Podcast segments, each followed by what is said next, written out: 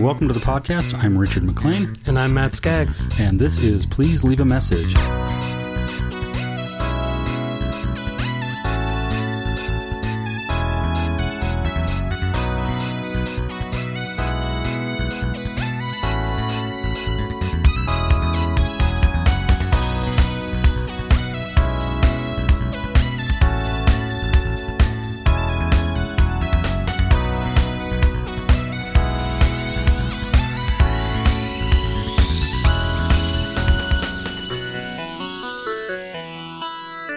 This is season three, episode number 11. Overall, this is episode number 40. We're called Please Leave a Message because we do have a phone number set up that you can call in and you can ask us questions, tell us stories, anything you feel like. The number is 801 Sketch 1. That's 801 753 8241. You can find us at pleaseleavemessage.com. Anything we talk about that's visual that we want to show to you, we'll put on our Instagram, which is at Message Podcast. Or if you don't want to call in, you can also send us a message via email. Our email address is pleasepodcast at gmail.com. How you doing, Matt? Pretty good. So Matt's been on the show a couple times. Yep, this is my third, right? I believe so. You guys still have the uh, record for most listens, Yay. and but it dropped. Oh. I don't. So, well, what they did. unlistened? no, what happened was the podcast hosting thing that I go through. They are making themselves compliant with some internet advertising something or other, and so they went through and they reevaluated all of the uh, yeah. stats, and they're like, okay. You're actually at this number, so it it dropped, but you're still at the top of the list. That's good. I found this cool thing the other day, and you know I'm a multi-channel guy, Yeah. and I'm into this thing called ambisonics. Mm-hmm. So there's a speaker that I came across. It's called the IKO speaker. Okay. Imagine a D20, Yep. and every service of the D20 has a six-inch speaker on it, Mm-hmm. and then it just rides on a pole. Yeah. So you set it up, and then you calibrate it to the room, Mm-hmm. and then it somehow takes the uh, ambisonic stuff and it gives you a 3D sound 3D field sound field, yeah. from just that one I think Wiz had one of those. focal point. Right? Um, think, or was was that something else? Well, it's it's based on the same thing. He Yeah. he talked about beam forming, and he wanted to do it as a microphone rather than a speaker. Right, right, right, right. Um, but it, it's basically oh yeah, it's a microphone. yeah, Yeah. But it's basically the same thing. That's cool, yeah. Um, but I I looked at that thing and I'm like, that's just the kind of thing I want. You know, well, so one of the coolest like live kind of setups I've seen is Andrew Bird. He has uh, a gramophone on Okay. stage, and you think it's there just for decoration, but then at some point he uses it like a Leslie. oh, okay. So he has a switch that he flips, and then the sound starts coming out of the gramophone, and then the gramophone starts slowly and just slowly ramps up. And then before you know it, it sounds like a full on Leslie, and it's just an absolutely amazing thing. But yeah, like it's just sitting there on stage, like in a cabinet, and it's, you know, a big gramophone with a giant horn. right. And then just before you know it, he's it's spinning like crazy, and you can hear those, you know, the effects of his instrument through it. I think I think he was playing guitar through it, but That's really cool. yeah, I wish I wish I had the know how to set weird stuff up like that because it's just it makes it more fun. Right. Yeah. Th- That's that's exactly why. Um, so there's certain things that I learned pretty well on my own. I can just pick it up, figure it out. Playing guitar, playing uh, bass, not one of them. not at all. Yeah, But but I'm still trying. Another thing that I've toyed with ever since I was a kid is programming stuff and and messing around with electronics. yeah, And I kind of get the basics, but I get I have these ideas. There's stuff I want to build, but I just do not have the know-how, Yeah. and I don't even know really how to get started. yeah, yeah. Well, like I've had I've had a lot of friends who you know are electrical engineers and stuff, people who work with amps and pedals and stuff, and it's always been very fascinating. Like my f- first fuzz pedal that I ever had was built for me by a friend who was in the electrical engineering program at BYU, and it was really cool because it was like handmade. So like Right. you know we like made it uh, just from scratch pretty much. And he was talking about how easy the circuits are and how we could include a buffer switch and all these different uh, like things. And it was two stage it was two gain stages. So it was like one of more of a like a distortion fuzz and then one that's just a straight like the most insane fuzz you can think of Right. and stuff like that. And he just you know, he was just like, yeah, no worries. I'll just look up the schematics online. And then he just had it and it was done. He's like, here you go. Have fun. And I used that for years. Like, I only just recently got a new fuzz pedal, like Okay. within the last year. So, like, that stuff is so fascinating to me. But again, like, when he was looking at the diagrams, I'm like, oh my God, it's so complicated. And then he's like, no, it's easy. It's like one of the easiest ones you can do. I was like, okay, are you sure? are you just flexing on me right now? Like, oh, no, it's easy. So I do that with people on guitar. Like, like, oh, that guitar riff is easy. And it's probably not really, but I think it is because I've been playing guitar for so long. Right. so. Yeah. No, I, I get it. Like since I work at UVU, I can take classes for free, and so Yeah. that's that's been kind of my thing. It's like I I do have these 10, 15 ideas for like products, Yeah. things that I've looked for out there, and it just doesn't exist. Yeah. So I'm like, ah, I got to do it myself because that's a really good idea, but I just don't have the know-how. But luckily, I can take classes, and so that's kind of my. I've got this kind of long-term plan to to take uh, the computer engineering courses. Mm-hmm. Uh, the problem is before you can even jump into those, you have to get through all these math classes. And uh, although I don't hate math exactly, Ugh, no math for me, I. I hate the way they teach math. yeah. I was always like in the top math classes until high school, and then I I ditched math class one day for an art field trip, mm-hmm. and the teacher's like, "I'll let you go, but that's literally the most important class of the entire year for this class. You're going to be behind the rest of the year." And I just kind of blew it off because I'd never had a hard time keeping up, and the rest of the year I was lost, Yeah. completely lost, and feel like that's that's uh, part of it's on me. I mean, I could well, have gone in. No, I'm saying like I think I feel like that that's that's mostly an issue with our educational system, and that like, it's like once one thing and then forget it. You know, it's like I don't know. I don't know. Well, I, I feel like if I had taken the time to go in after class once, Yeah, probably. he could have caught me up on it. But I, I didn't. High school. I didn't even think to do that. Yeah, right. yeah, it was yeah. Anyway, but and so I stopped taking math classes at that point because I'd already taken all the requirements. Yeah. I was like, ah, I'll just take more art classes. So Well, that's that's what I did. I skipped math and went took all my art and English classes. That's always what I was more interested in. right. Yep. I, t- I took so many art classes. I failed most of the art classes I took because I don't like being told what to do. creatively wise, I don't like being told what to do creatively. and so, like, we would get an assignment of like painting an object, and I'd be like, okay, I'll paint that object, but it's going to be, you know, it's going to be very different somehow. Like, I just. right.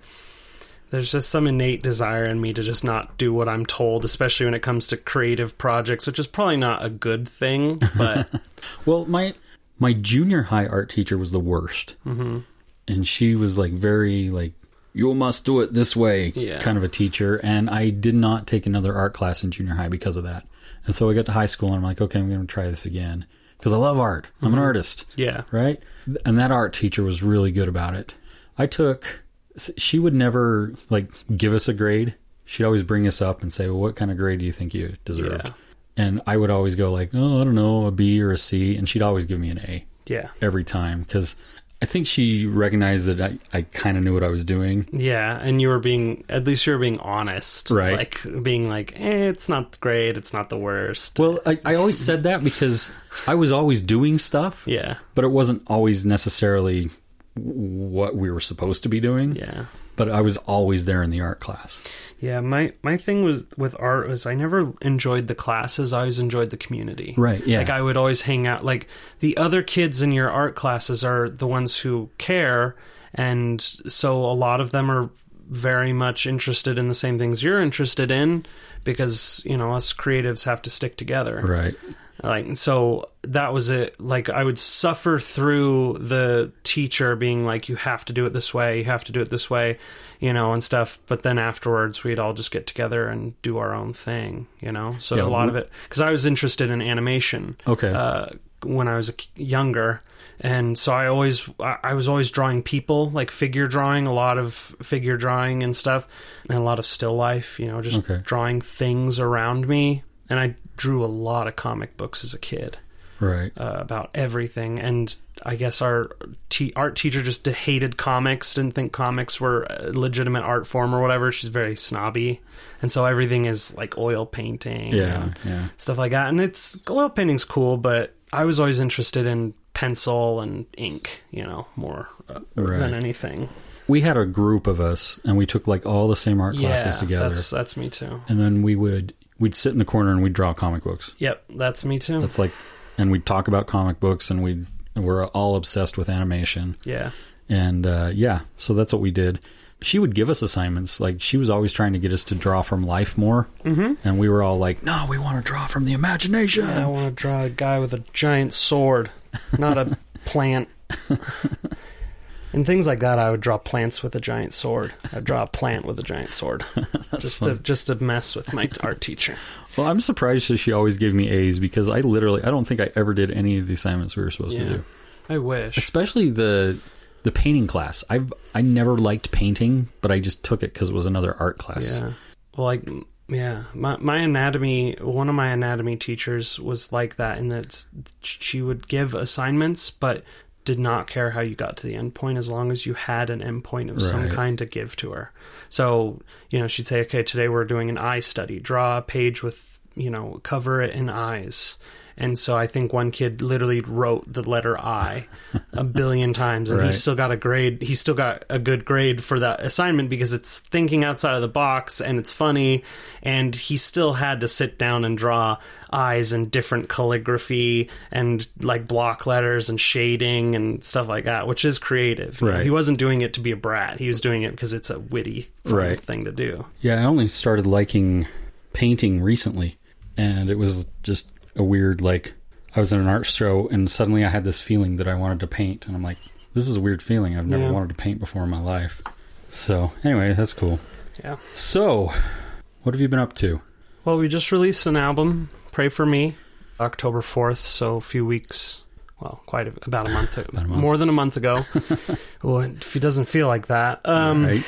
We released that album, just been shopping the album around, just sending it out to people, getting, making as many people as we can aware of it because we're really really proud of it. We've been getting a lot of really positive feedback so far. Like everyone's been liking it and enjoying it, which is great. But yeah, just trying to get it out to as many people, make us you know, I want to fill up your social media feed with the cold year so you don't forget about us 'cause- and then we're uh, currently recording some new material that's probably going to go on another album in the near future but for right now we're just doing some singles just kind of getting some new material. Because uh, pray for me was kind of an interesting timeline. We were working on it and then we took about a, a long hiatus with the band just in general while we found a new drummer and then we got a new drummer he learned the stuff and then we literally like went into the studio with him like within his first couple months Wow. of being with us.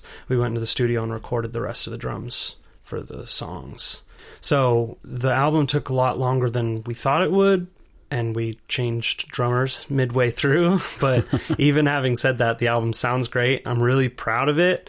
But because of that there our our new drummer Josh he wasn't able to write a lot of the parts. A lot of the parts had already been written. So Right. this is kind of our chance to actually sit down together as the cold year in the trio that we are now and write songs. Okay. like actually like be like what do you think Josh? What do you want? You know and he's it's it's great. It's absolutely phenomenal. I really cannot complain about it.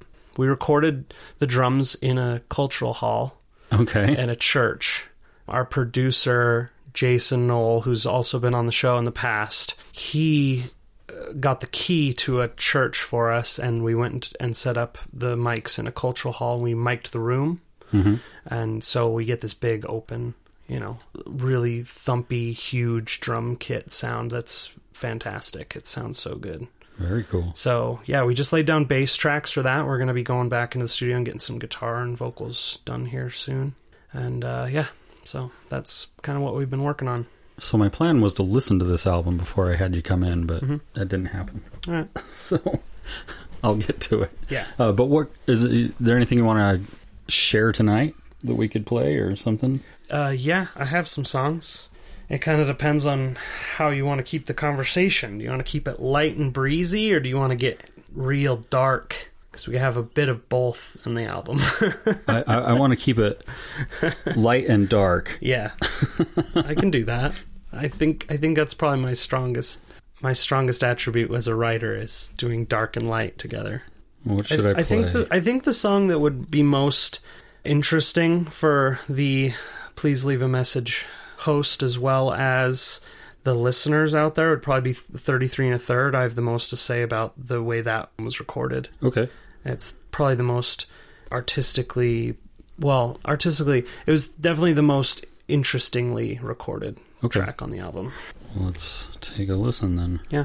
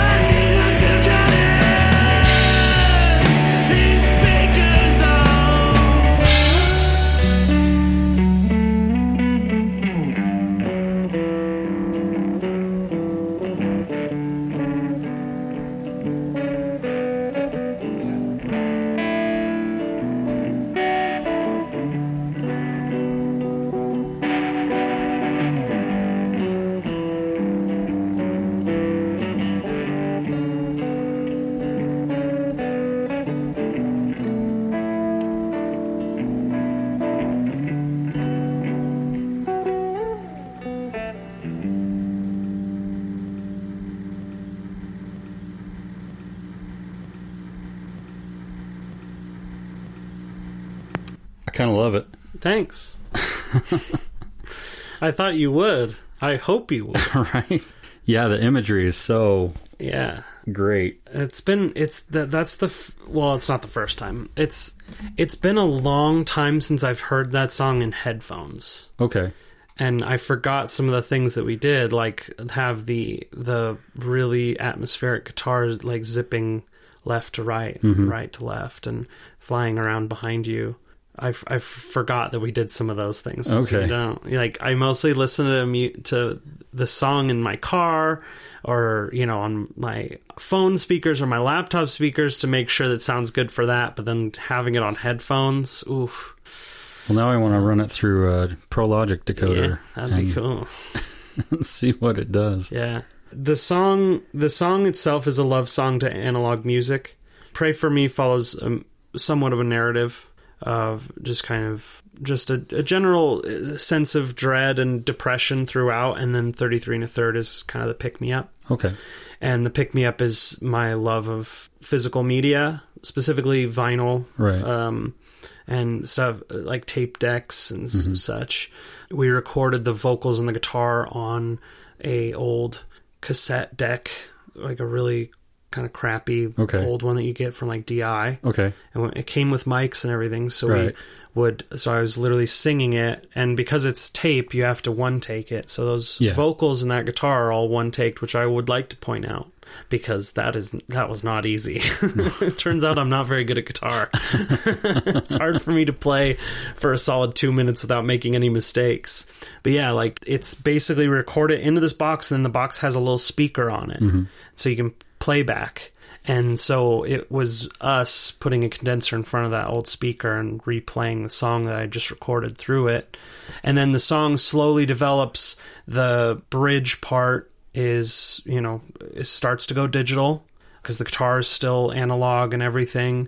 And then the guitar, but that guitar, those effects are all digital. And then the end of the song, everything is digital. The drums, the bass, the guitars, the vocals, everything goes to digital. So it's kind of the, the that's kind of the point of the song is it's my love of music, but physical media and kind of that old sound, you know, lo-fi. Some Right. people call it nowadays lo-fi sound, but then it just slowly develops into it into modern Right.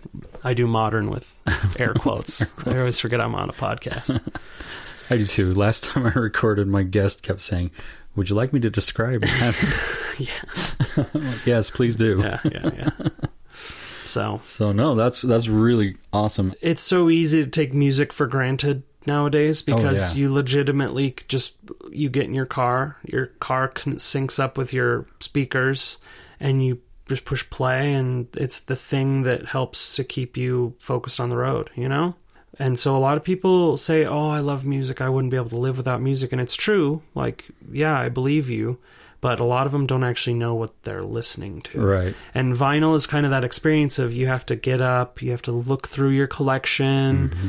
and then you have to choose one, and then you have to act, take an active role in putting it on the table, turning the table on, moving the needle, you know, stuff like that. And um, that's just so, it, it makes me actually care about the music more because I have to physically use uh, like manipulate it in order to get it and then i can sit there and i listen to it because i put in all this work to get it going i don't want to put it on and then go and play video games in the other room Right. you know so No, yeah, that's that's why I have the audiophile nights that I do. yeah Because I just I think that's just something that's missing in our lives. yeah Is because I love like I've got so much this surround sound obsession of mine is it's unhealthy. It really is.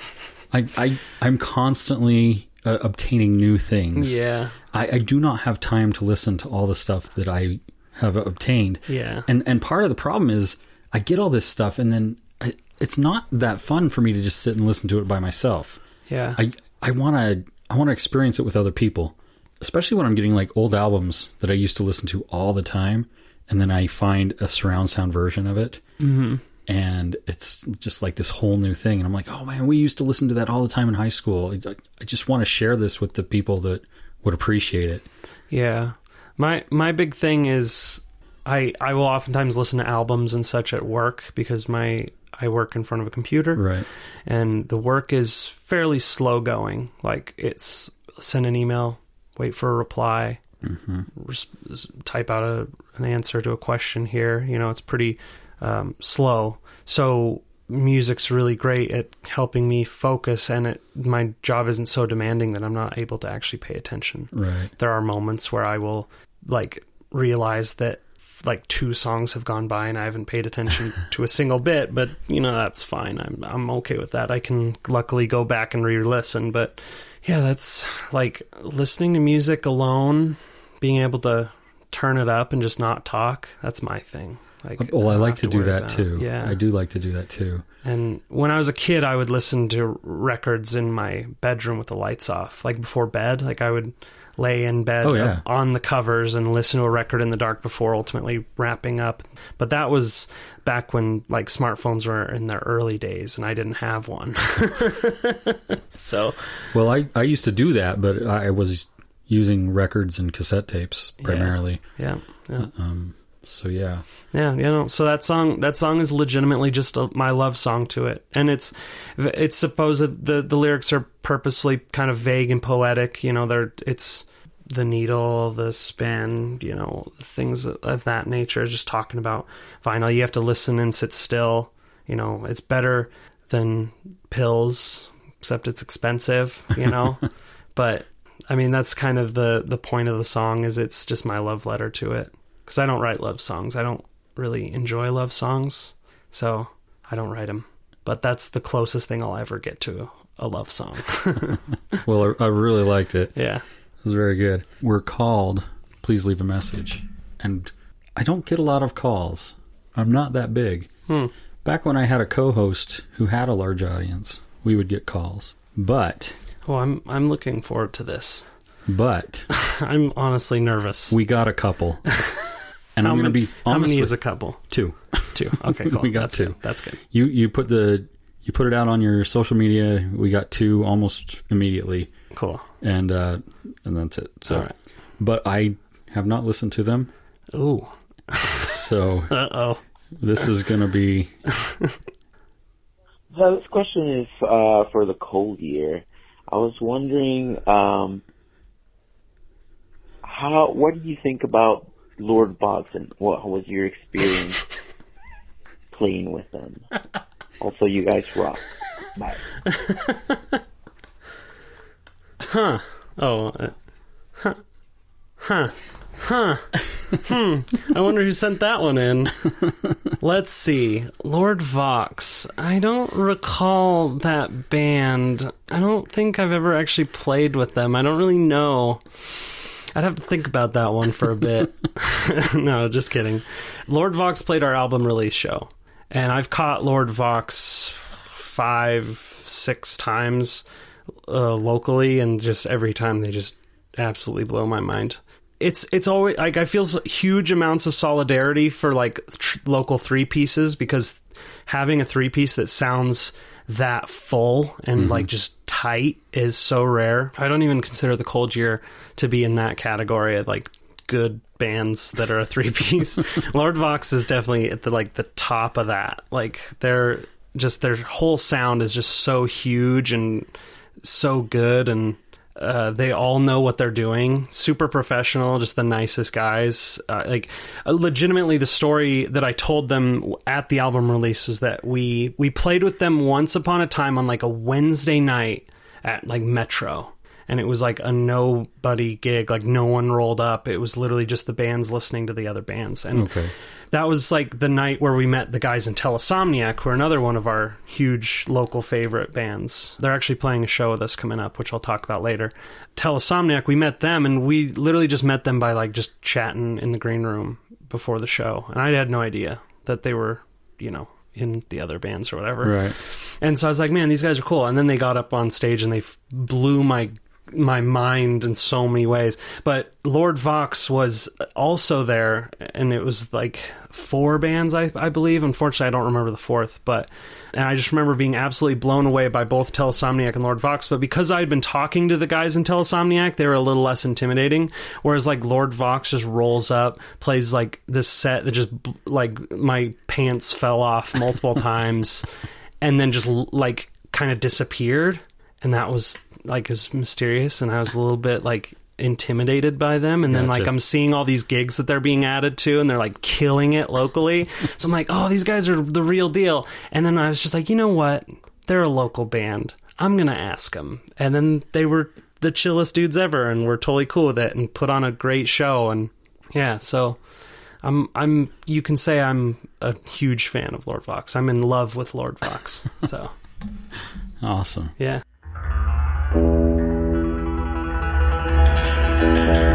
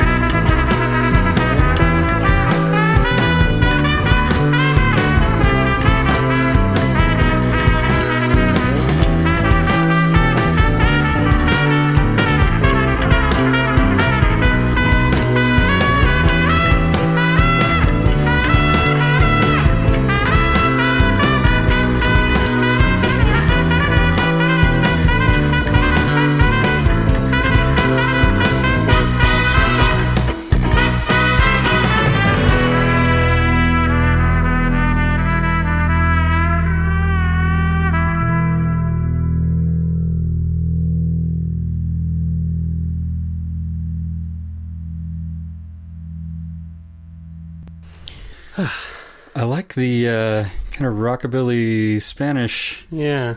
stuff. Who who played your trumpet? Uh, so uh, it's uh, Jaden Bueno, Okay. trumpet student from UVU, Okay. friend of ours. Cool. Yeah, he blew he blew us all out of the water. Like he just rolled up and just you know played and killed it, and then And then disappeared. disappeared and into the ether, and we haven't seen him since. It's pretty great. Well, I would love for him to play it with us live, but I know he's busy. Yeah, so yeah, the kind of Spanish influence was a purposeful thing. I've always loved Latin jazz. yeah. and I'm not talented enough to play real Latin jazz, so I just kind of wrote a song that's a little more Latin swing feel. Right. And then I just happened to have like a, a pretty good chord progression that I'd written before that I liked that fit that style very well. So I just, you know, we just really leaned into the Spanish. Spanish Next was a a painting I saw Oh, okay. um, basically uh, lived in Springville for a bit, and there's a the Springville Art Museum. I went to the Springville Art Museum, and they had done a collection of paintings from like local universities and schools. So it was like high school, college, Okay. you know, like just presenting local artists. And I just remember one of the paintings that gave me a good like chuckle and a smile, and I really actually liked it a lot.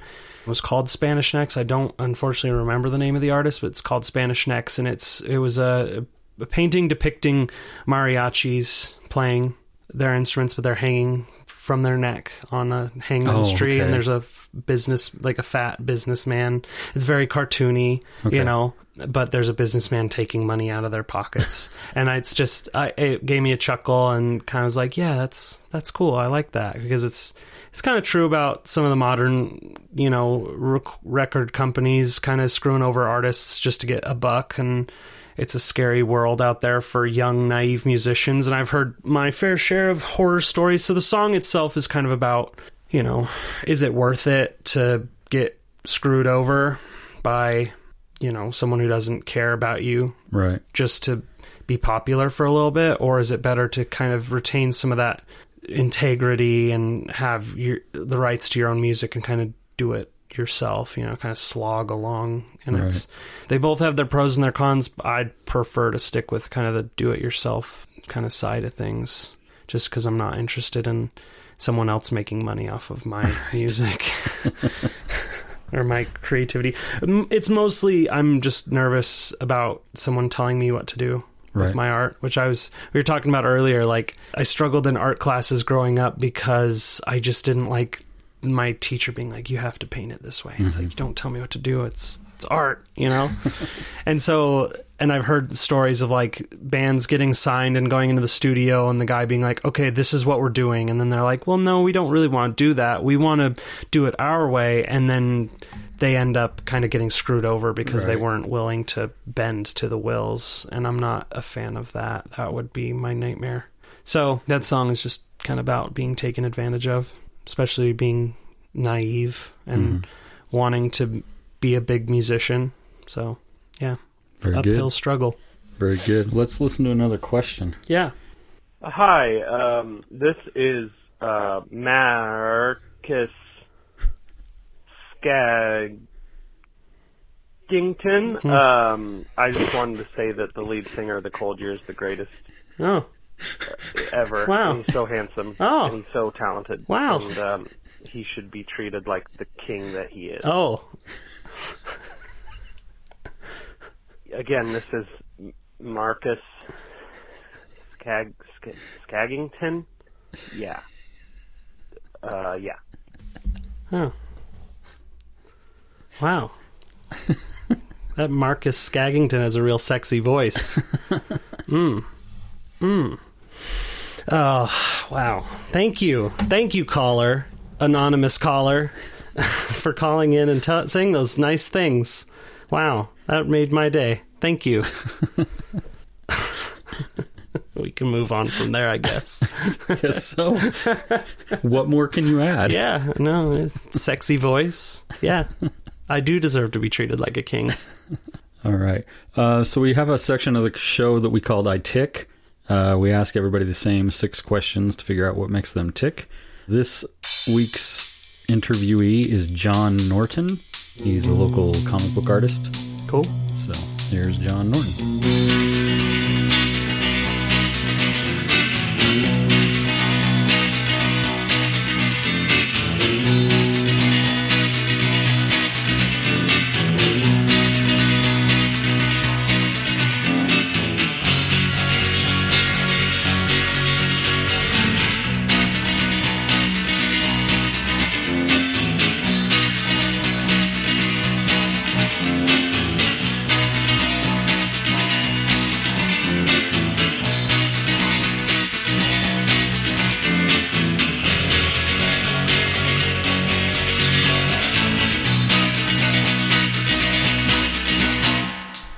Call this part of the podcast I Tick. We ask everybody the same six questions to figure out what makes them tick.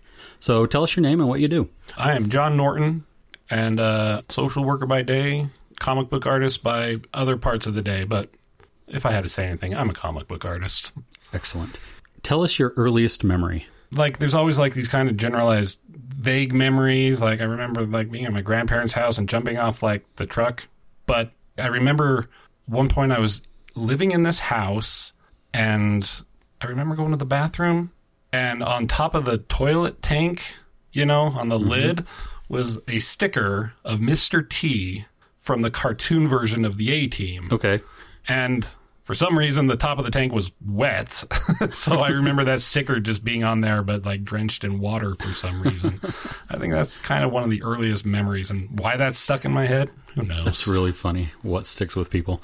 Okay, tell us a story from your childhood, something that's influenced your life, maybe something you haven't shared often. when I was a kid, I think I was in fourth grade, lived in a town, Cedar City in southern Utah, and um, small town. And, you know, it was back when you have sleepovers and all that kind of stuff. And you don't, it was, didn't have to have like your mom drop you off. Like I just rode my bike up there and whatever and went up to this kid's house. And I've known him, done this f- so many times, but he was pissed off at his neighbor. Like his neighbor made them get rid of their his dog for some reason. Okay. So he wanted some revenge, and he dragged me along with it. And we were sleeping outside in like this. Uh, it wasn't a tent; it was like a camper or something. It was in the middle of a neighborhood, you know, middle of the city, in in the neighborhood. We went to their house and trashed, like dumped their trash out, kind of trashed it around, whatever. But he brought a pair of scissors and started popping tires, Ooh. the tires. Then he got it on his, you know, this big idea to go around town and do it randomly to other tires, Oh. other cars. And I just went with them, you know, and I, at the time, like fourth grade, I didn't quite understand what was going on, like the, the severity of it. Right. You know, I was like, all right. And I actually only personally did one Okay. one tire, but we did several up and down his neighborhood. Like we went around to different houses, but that one street he did several for again, who knows? Because you're kids and you Yeah. don't know to go far. But skipping his house. Of course. So there was a police officer who came around and he was investigating and like this kid's mom knew right away. She's like, "What did you little f- do?" And she's like, "You better go out there and tell them right now." And you know, the officer's like, "Oh, do you know anything about this?" I go, "Yeah, we did it." You know, so they arrested us, Okay. arrested us. They put us in handcuffs, put us in the police car. You know, called my parents. My dad was like, you could tell he was pissed, like any any any parent would be. Right. And I remember like, you know, that was back in the time like my dad like I got whipped with a belt. Mm-hmm. Not a lot, like only once in my life for stealing a piece of candy, you know. But he was you know, you're in the police station, you come home and you're like, Man, dad's gonna give it to me and he talked to like I think he had me in front of the other kids and he's like, This is ten times as worse than the last time you did something, you know, you stole that candy. So it's like, should I do it 10 times harder or 10 times more? I'm like, oh my God. but he's like, but I decided I'm not going to do any of that. You know, I'm not, I'm not going to do anything. You know, I think you've realized, you know, you've been punished enough, but that kind of stuck with me. Like, that was we had to repay for the damage of the tires, which was several hundred dollars worth. But my mom and my parents were not wealthy at all, you know, like just above the poverty line, you know. So like they weren't able to pay that, and I didn't realize that it was never paid until years later when I was trying to get my driver's license. Oh, really? They weren't. They wouldn't let me get my driver's license until this was paid off. There was an actually. They said a warrant out for my arrest.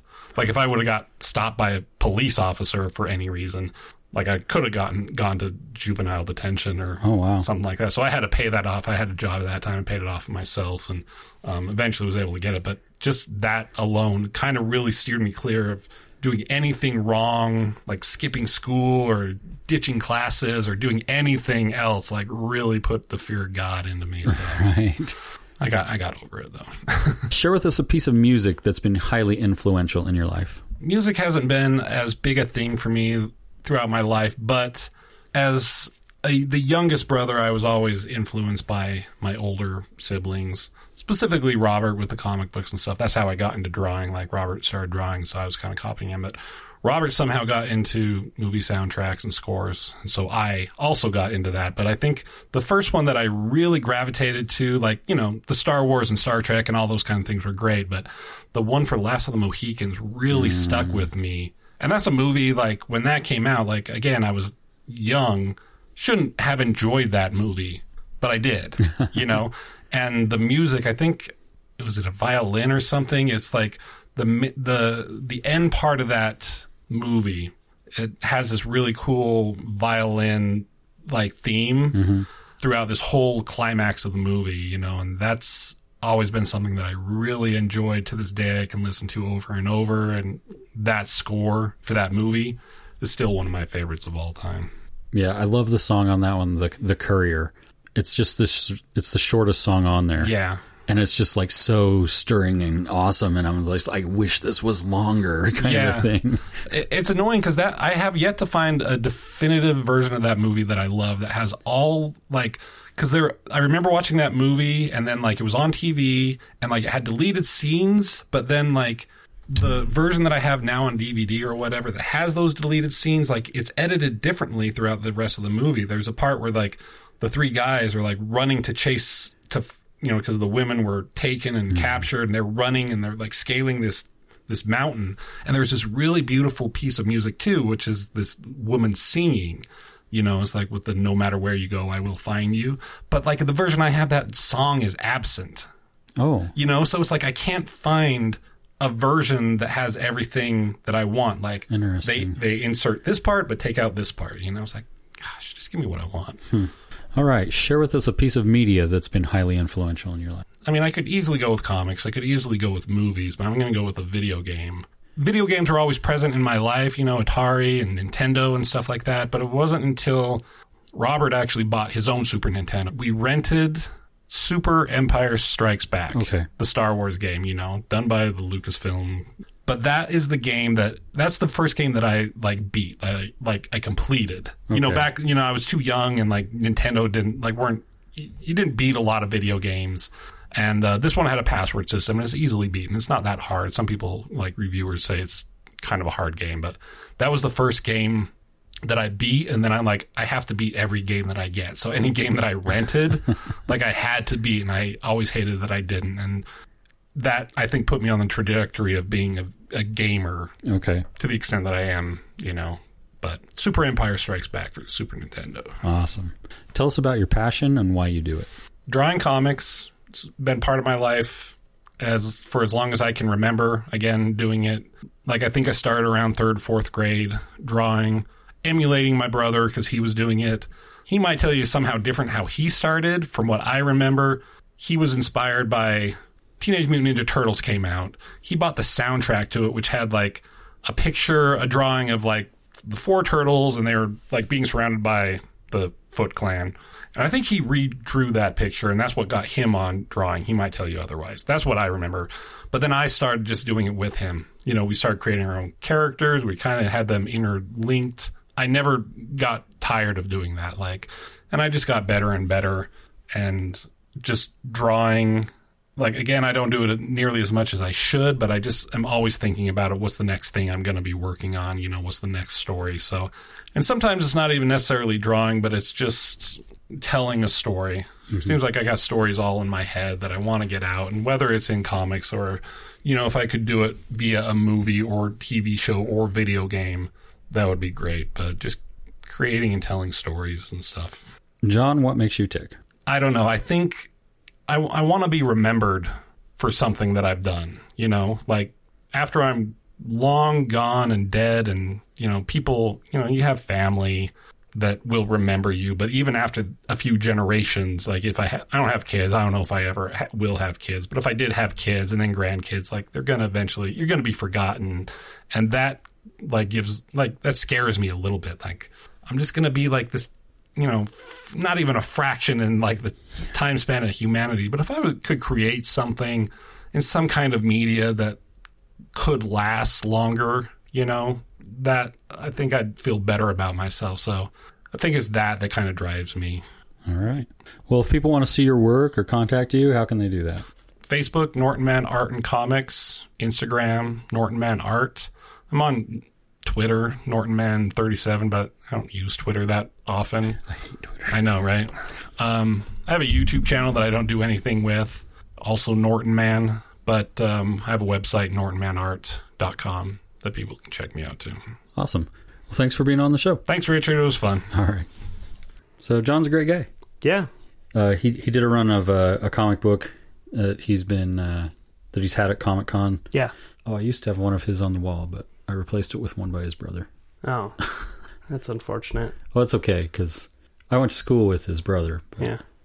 but that's how he ended up on the show. They're actually doing one together. This is a that uh, Skeletor up there. Oh yeah. So they've they've done this fan comic of uh, Masters of the Universe that's quite brutal, actually, Cool. And uh, brutal. and it and it incorporates all kinds of '80s nostalgia. It's crossover with like Voltron and Huh. Thundercats and You know, all kinds of stuff. I will say, the Masters of the Universe live action movie that was made in the '80s Uh-huh. is pretty awesome. I honestly loved it. Yeah. Like, I I had always heard that it was a bad movie and that no one really liked it, but I watched it and I was entranced. Like the guy who plays Skeletor, uh, Frank Langella, I think. Oh, so good. I love that movie. and I was not a fan of like I didn't grow up in the 80s. Like I I'd never watched He-Man. Okay. I just watched that movie one night because I was bored and it was like available for free somewhere. and I ended up just absolutely adoring that film. For real. awesome. That's cool. Yeah. I, I can say I've only I've I've seen half of it once mm-hmm. because I was flipping channels. And Yeah. it was on. I'm like, oh, I've never seen this. And so, but what I watched of it, I really enjoyed. It it really like it really wasn't like I I get why some of the fans of He-Man would have a bit of an outcry because it's the whole kind of Hollywood cliche of He-Man crosses over into the real world and there's a kid and he's plucky. And yeah like I get that. If you're a lifelong He-Man fan you probably wanted the fantastical universe Right. you know and stuff.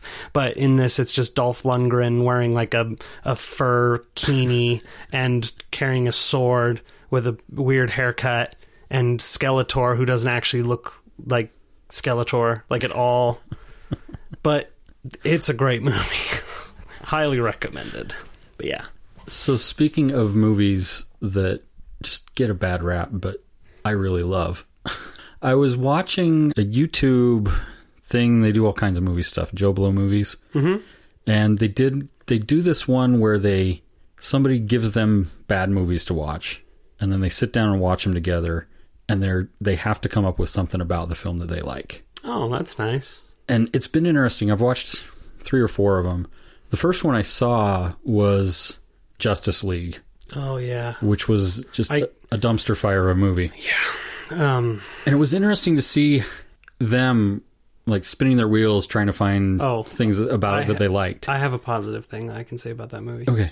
The most comic accurate and best bat bat suit. Okay. Bat Ben Affleck, love him or hate him, is a great Batman. Even though in Justice League, Batman is reduced to a, a moron and is an awful character in the movie, but his suit and like his, the way the, his voice changer and just Ben Affleck's chin is oh such a good Batman. I just wish the writing were better. Right. Yeah, I've I've been sorely disappointed by most of the DC stuff. Yeah. But anyway, that was just the first one that I saw. So I'm mm-hmm. like, oh, this is kind of amusing seeing Yeah. them trying to come up with something good about the film. Yeah, But then the one that they posted the other day is a film I love. really. I loved it the first time I saw it, and like it got nothing but crap. And I was just like, why, what, what is wrong with this movie? like I, I pre-ordered the movie long before Yeah. it was even available, and and it's by the same director as one of my other favorite movies. So Okay. I love The Fifth Element. What? The Fifth Element's an amazing movie. Who who says it's a That's not the bad one. oh It's the same director, Valerian. Valerian. V- okay, Val- okay. I love Fifth Element. Valerian wasn't bad, but was not, uh, in my opinion, was not good. Uh, but it wasn't as bad as everyone was saying. Everyone was really kind of shitting on it. Yeah, I didn't. I, I I didn't think it was great, but it wasn't nearly as bad as everyone was saying. Exactly. Yeah. And uh, so it was kind of interesting to watch them because they were just like in awe of every moment of the film, and I think I think part I think part of what made people not like it is because the Fifth Element is so good, Yeah. and so people were expecting the Fifth Element, and Yeah. Mm-hmm. it's not the Fifth Element; it's something completely different. But like, I just love the insanity of it. Like, it's how a sci fi movie should be. Sci fi movies should be just off the wall weird. like, that whole marketplace Right. chase thing makes no sense, but it's so cool. And, like, the chase scenes and the, like, train scene, and then, like, the, yeah, like, and the opening, like, when they're building the space station, Right. showing all the different alien species coming. That's so cool. Like that movie was not as bad, and I feel that that's one thing that I kind of try to avoid. One of the reasons why I try to avoid like YouTube like critics and sometimes Right. there's there's a lot of bandwagoning that goes on with that. There's so where much. people are like, "This movie's bad. I heard it's terrible," and then everyone just kind of jumps on the bandwagon just to hate on this thing because that's what is getting views. And a lot of the times, those bandwagons, you know, are correct. Like Justice League, I'm 100% on the Justice League is a garbage movie bandwagon, but I'm not on the bandwagon of thinking Valerian is a bad Oh movie or of thinking the He Man Masters of the Universe movie was bad. Um, yeah. I so the the cool thing was because the way they film it is they'll they'll like watch part of it and then they'll like interview the. Mm-hmm.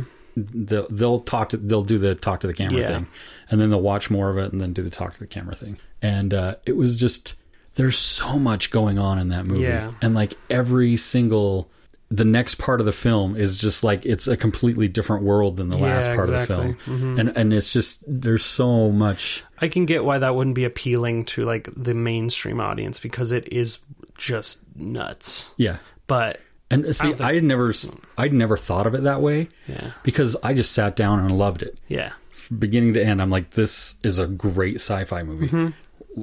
You know? I feel that way about the Imaginarium of Doctor Parnassus. Okay. The movie didn't get sh- like hate, Mm-hmm. but it, people were saying it's not very good or interesting. But I wa- I was entranced by the movie from the beginning. Yeah, that was a cool and movie. a lot of people are just like, eh. It's right on the shelf. Yeah, that's literally one of the only DVDs I own is that movie because I love that movie, and not just because Tom Waits plays the devil, but that's not the sole reason. That's the reason why I watched it initially, and then I ended up just loving it as well. So Okay, very good. So we have a new section of this uh, podcast. My daughter wanted to talk on the mics one day when she was in here, and so I turned on the mics, and my wife was sitting across from her, and she's like, "I want to do a podcast." I'm like, "Okay, I'll turn the mics on," and uh, secretly I hit record, and they didn't know about it, and so uh, we stuck that on the last episode. It was the very first time. And uh, she did that three or four times. And so i've got another one on the the one that we're playing today is actually her interviewing me Oh. so we'll see how that goes adorable. yes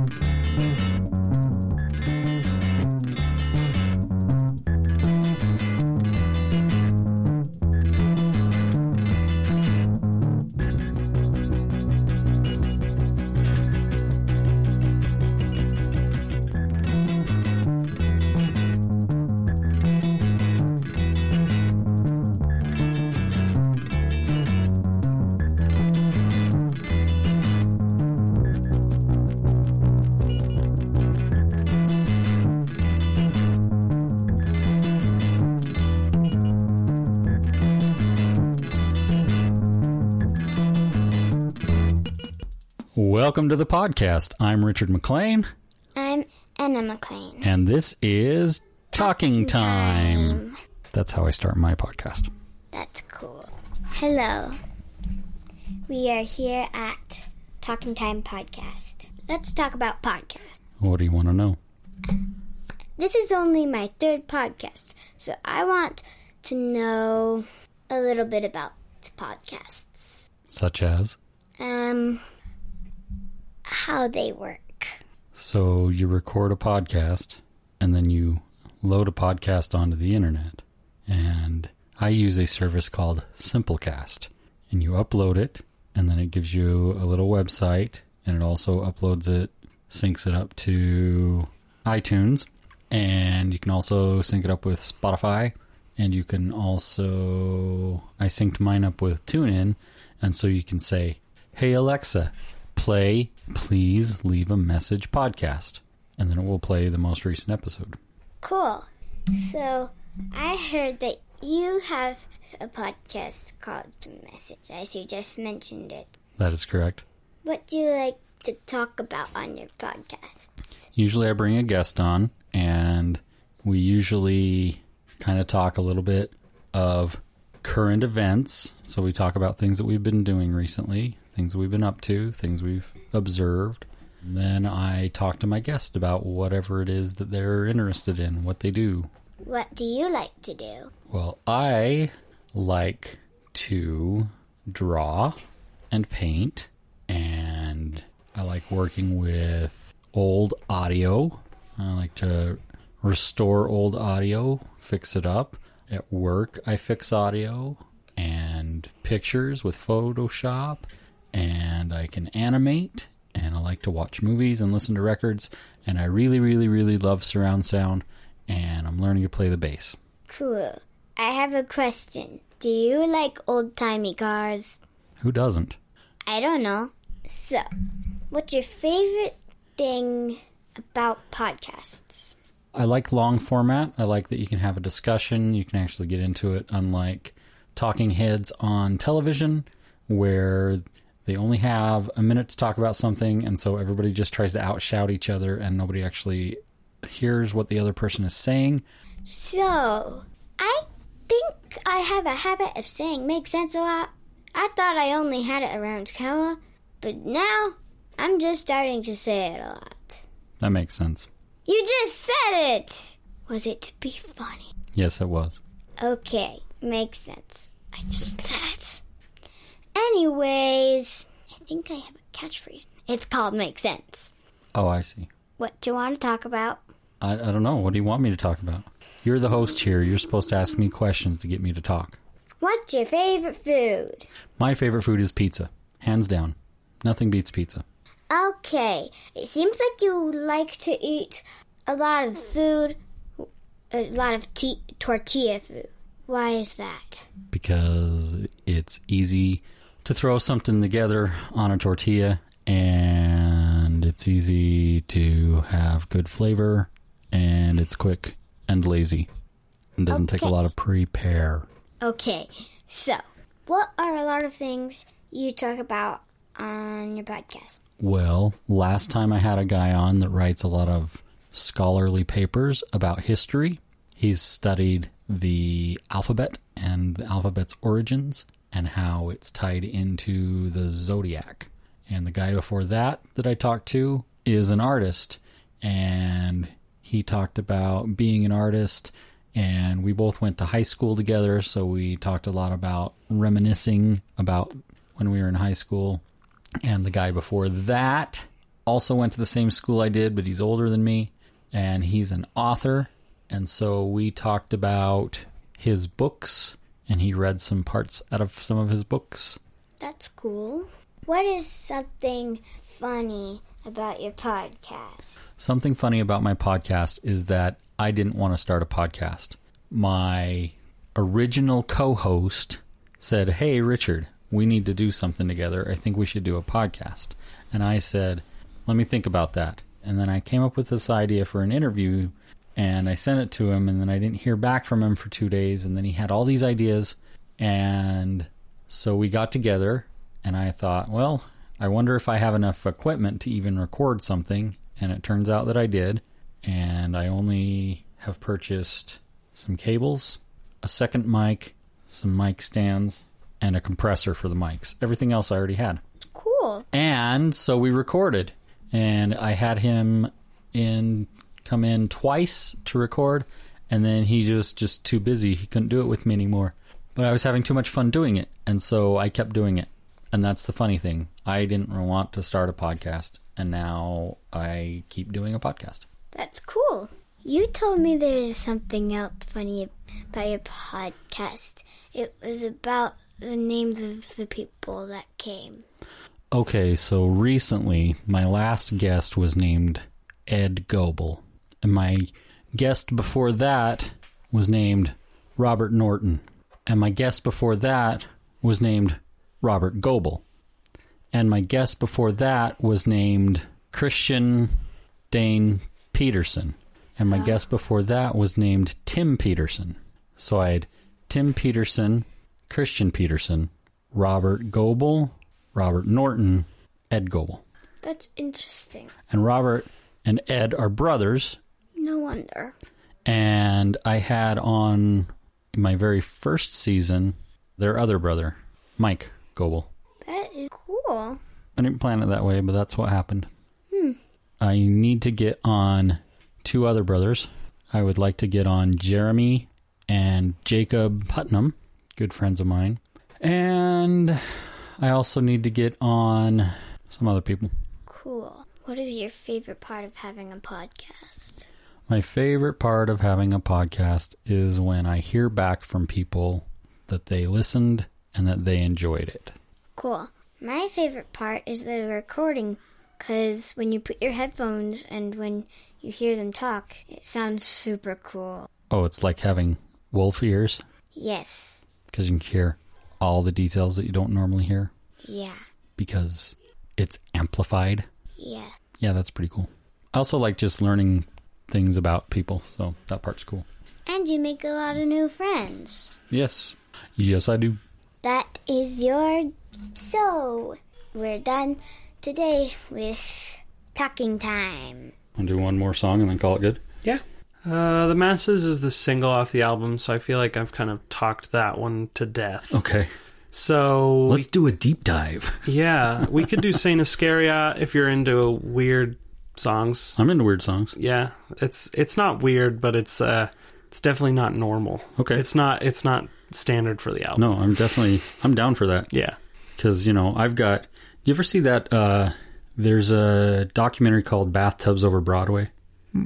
So it's a guy that used to work. He was one of the writers for Dave Letterman. He was one of Letterman's writers, and uh, they were doing a segment on the show where they were just joking about Dave's record collection. Mm-hmm. And so he was going out to record stores because he didn't have any records actually, And so he was just going to see what he could find at record stores.